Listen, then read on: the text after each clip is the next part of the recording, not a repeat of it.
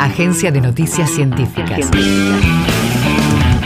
Información en tiempo real de la producción en ciencia y tecnología de la Universidad Nacional de Quilmes y las instituciones educativas y científicas del país.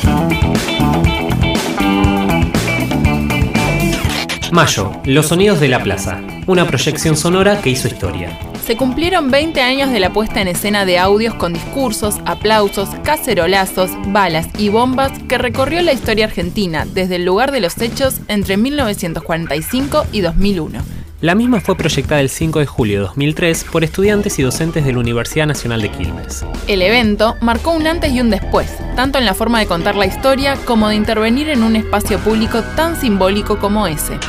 Diabetes. Científicos de la UNQ brindan nuevas pistas sobre la producción de insulina. Investigadores del Laboratorio de Expresión y Plegado de Proteínas descubrieron un proceso fundamental en la síntesis de insulina y su proteína precursora, la proinsulina. Los hallazgos tienen relevancia ya que aún no está claro el camino que recorre esta hormona en el interior de la célula, desde que se sintetiza hasta que se libera luego que sube la glucosa en sangre.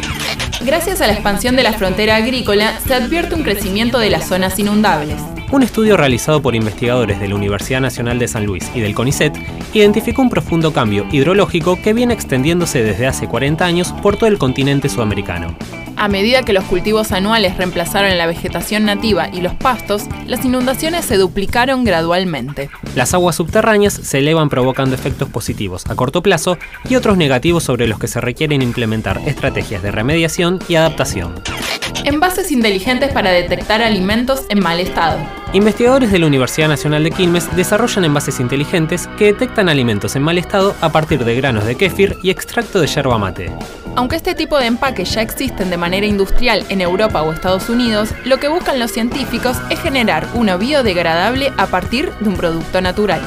Las huellas de los dinosaurios nos permiten entender de dónde venimos. La agencia conversó con Bernardo González Riga, impulsor del Museo a Cielo Abierto de Huellas de Dinosaurios ubicado en Mendoza. El paleontólogo exploró y descubrió diversos fósiles de dinosaurios en la provincia argentina, entre ellos el Notocolossus, una de las especies más grandes que se conocen en el mundo. Visítanos en agencia.unq.edu.ar. Universidad Nacional de Quilmes.